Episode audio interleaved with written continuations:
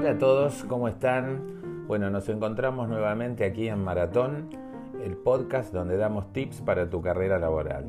Soy Guillermo Ceballos y hoy vamos a hablar un tema que me parece, a mí por lo menos me parece muy importante, y es qué ser empleable, es decir, qué es la empleabilidad hoy en el mercado laboral.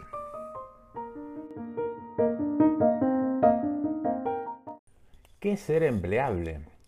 Ser empleable es tener un conjunto de habilidades, conocimientos, atributos personales que hace que las personas tengan más posibilidades de obtener un trabajo y de retenerlo y ser exitosos. Es decir, la empleabilidad está relacionada con el trabajo y la capacidad para ser empleado, es decir, para que las organizaciones te tengan en cuenta. Tiene que ver con la posibilidad de obtener un empleo, tiene que ver con la capacidad de mantener un empleo y tiene también que ver con la capacidad de obtener un nuevo empleo si, es necesario, es decir, ya sea que quieras cambiar o que estés en un momento de transición laboral. Ser empleable es contar con este bagaje de conocimientos y si lo definimos de una manera más coloquial, no académica, pero que no se te va a olvidar, podemos decir que ser empleable es ser sexy para el mercado laboral. ¿Qué es ser sexy? Todos sabemos que es ser sexy. Siempre nos interesó, por más que no lo digamos en voz alta. Es ser atractivo, es tener los atributos necesarios para que alguien sea deseable para una organización y que estén dispuestos a ofrecerle empleo, a mantenerte en el empleo y que a, a través de estas condiciones puedas ser exitoso en tu trabajo.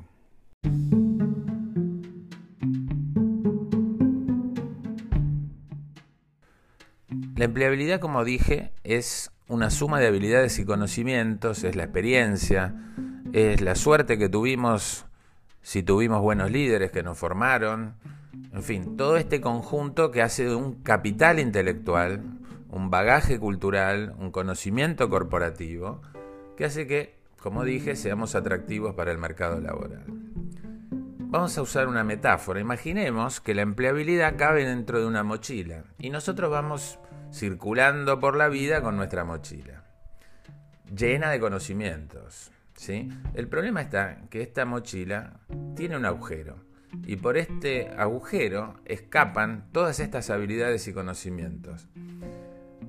El agujero representa la obsolescencia de los conocimientos, es decir, conocimientos que pasan de moda cada vez más rápido, que dejan de ser atractivos, porque la tecnología, la ciencia, los adelantos, los descubrimientos van haciendo que lo que sabemos tenga cada vez menos, una fecha de vencimiento cada vez más próxima.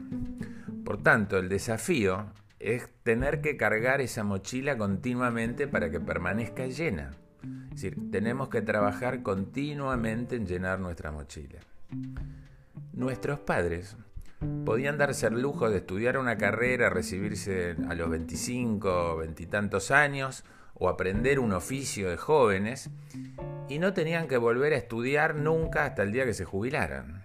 Es decir, los conocimientos mantenían su vigencia, los cambios eran tan lentos que podían dormirse en los laureles conseguidos. Imaginemos hoy un, mecánico que aprendió su oficio hace 10 años nada más. Si se hubiera quedado con los conocimientos del año 2010, solo podría reparar autos de esos modelos y un poquito más de esos años.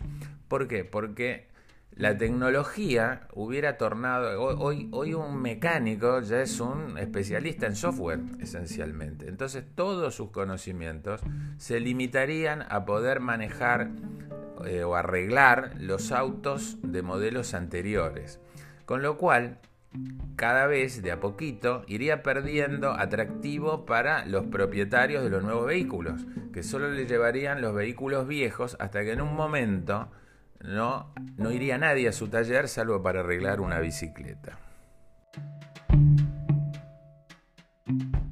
Hasta hace poco tiempo, o pocos años, mejor dicho, hablábamos de capacitación continua. Con la aceleración y la creación de mayores conocimientos de manera exponencial, yo creo que hoy esto no es suficiente. Es decir, tenemos que pasar de capacitarnos continuamente a pasarnos la vida aprendiendo. Aprendiendo de cualquier modo, sea eh, educación formal, educación informal porque me interesa un tema y buceo en internet y lo busco, o en el trabajo. Es decir, idealmente tendríamos que estar viendo las nuevas tendencias, es decir, cuáles son los conocimientos que van vamos a necesitar, qué es lo que viene, es decir, lo que vamos a necesitar en el futuro se está gestando hoy.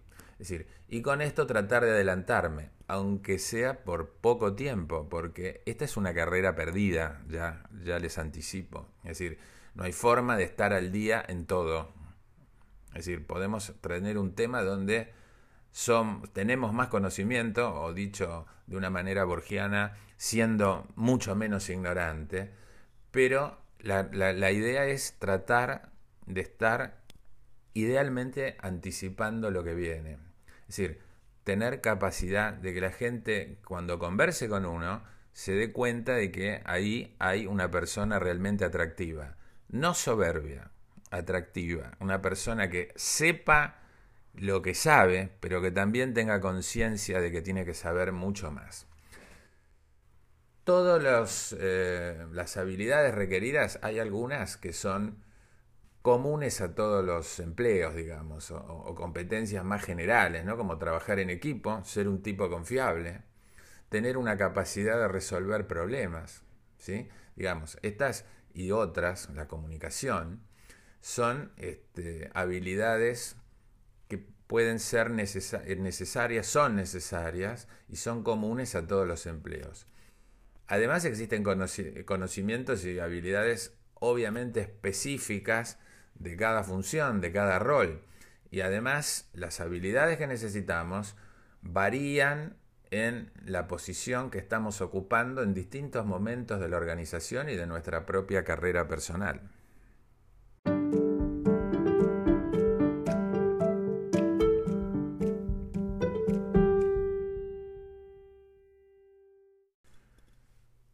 Voy a hablarles ahora de lo que se conoce como el abordaje T letra T. Generalmente cuando empezamos nuestra carrera necesitamos mayores habilidades técnicas, ¿sí? Y a medida que avanzamos y, y vamos ganando responsabilidades, ascendiendo en la vieja pirámide jerárquica, vamos a necesitar otro tipo de habilidades, normalmente habilidades blandas. La vertical de la T, el palito vertical de la T, hace referencia a los conocimientos específicos de esa, especialidad. Un conocimiento profundo, pero angosto, es decir, limitado. Sé mucho, idealmente cada vez más, de un pequeño cambio, o sea, de un conocimiento angosto. El eje horizontal hace referencia a las habilidades blandas, a las comunicaciones, al pensamiento crítico, estratégico, a la empatía, todas las habilidades relacionadas a la inteligencia emocional, habilidades políticas, ¿sí? que son habilidades políticas corporativas, quiero decir, que son todas estas habilidades que se requieren para lograr la colaboración de otras áreas. Nadie logra por sí mismo nada solo. Por bueno que seas, vas a necesitar siempre de la colaboración de otras áreas. Y para eso vas a necesitar siempre estas habilidades blandas, que muchas veces las ignoramos olímpicamente, o por soberbia o por ignorancia, pero son tan importantes como para el contador este, usar el Excel. Estas habilidades sociales te permiten trabajar bien con los demás y estas son de un, de un espectro amplio, pero de poca profundidad. ¿sí? Combinamos el conocimiento profundo de nuestra especialidad con el conocimiento ancho, pero de poca profundidad, con el que nos vinculamos con otras áreas. El mix de estas habilidades, las específicas, profundas, con las amplias, son las que constituyen la empleabilidad durante toda tu carrera laboral. Pero no te podés dormir, porque esto tenés que tener presente que es dinámico y cambia continuamente, todo el tiempo. Hoy en día están de moda, entre comillas, son imprescindibles, no es que es una cosa de moda, las habilidades digitales. La Comunidad Europea es el único, ha emitido un documento donde identificó 21 competencias digitales para la ciudadanía digital. Es el único documento oficial que hay sobre el tema en el mundo. Muchos autores, muchos gurúes, tienen su decálogo de competencias. Y por supuesto, uno eh, puede seguirlas, no seguirlas, seguirlas parcialmente. Eso está todo bien. Pero documento oficial, el de la Comunidad Europea, que lo tiene bien establecido. Bueno, todas estas habilidades son lo que tienen que ver con la alfabetización del siglo XXI. Son los alfabetos del siglo XXI los que tienen algún grado de maestría en estas habilidades digitales. Obviamente el grado de maestría varía de acuerdo a tu necesidad, a la compañía donde estás trabajando, cuáles son los requerimientos que tenés. Pero si no estás mirando acá, estás mirando el canal equivocado. Mientras hablamos, mientras yo estoy haciendo esta grabación, millones de algoritmos creados por científicos se ejecutan frenéticamente en todos los servidores del mundo, con el único propósito de hacer todo lo que los humanos pueden hacer, pero mejor. Este no es un tema de interés solo para los mayores de tal o cual edad. Para los jóvenes es vital este tema. ¿Por qué es vital este tema? Porque tienen toda la vida por delante. ¿Te imaginas ser obsoleto a los 30?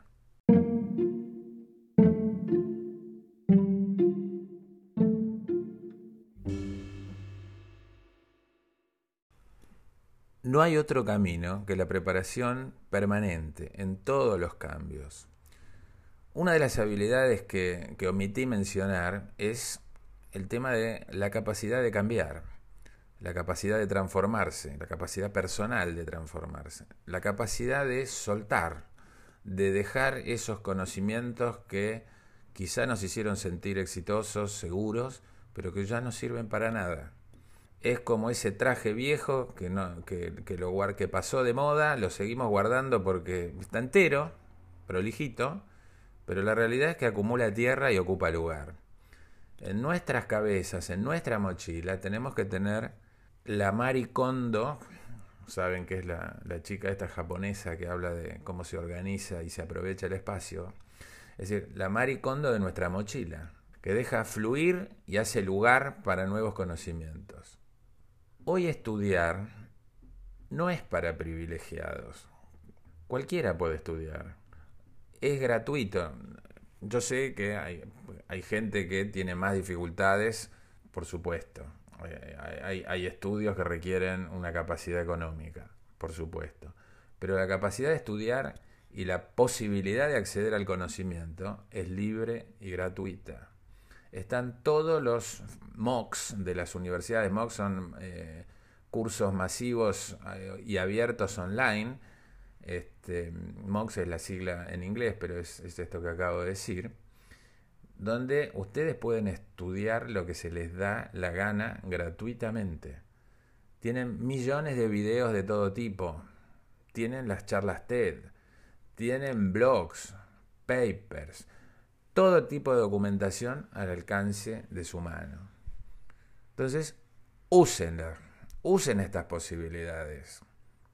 No se pasen el día con los TikToks, porque está bien, son divertidos, no digo que no, son divertidos pero no, no, te incrementan la, la, empleabilidad salvo que pretenda ser un influencer. Entonces, para ser sexy para el mercado laboral, hay que tener la mochila cargada de ropa nueva, de maquillaje nuevo, de conocimientos nuevos y actuales. No te duermas.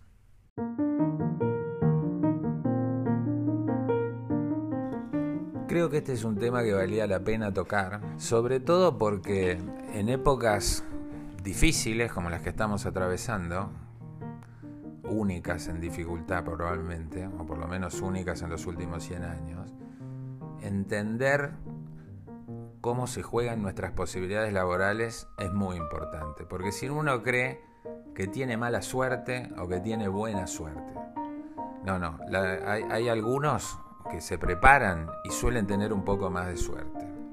Por eso, a no olvidarse, no es muy académico la definición, ser sexy para el mercado laboral, pero no se van a olvidar más de esta expresión.